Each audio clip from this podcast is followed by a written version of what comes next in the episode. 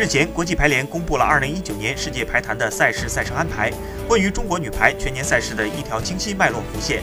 参加奥运世界预选赛，争取小组第一，直接获得东京奥运门票。另外，亚锦赛、世界杯注定是全年最为重要的 S 和 S 加级赛事。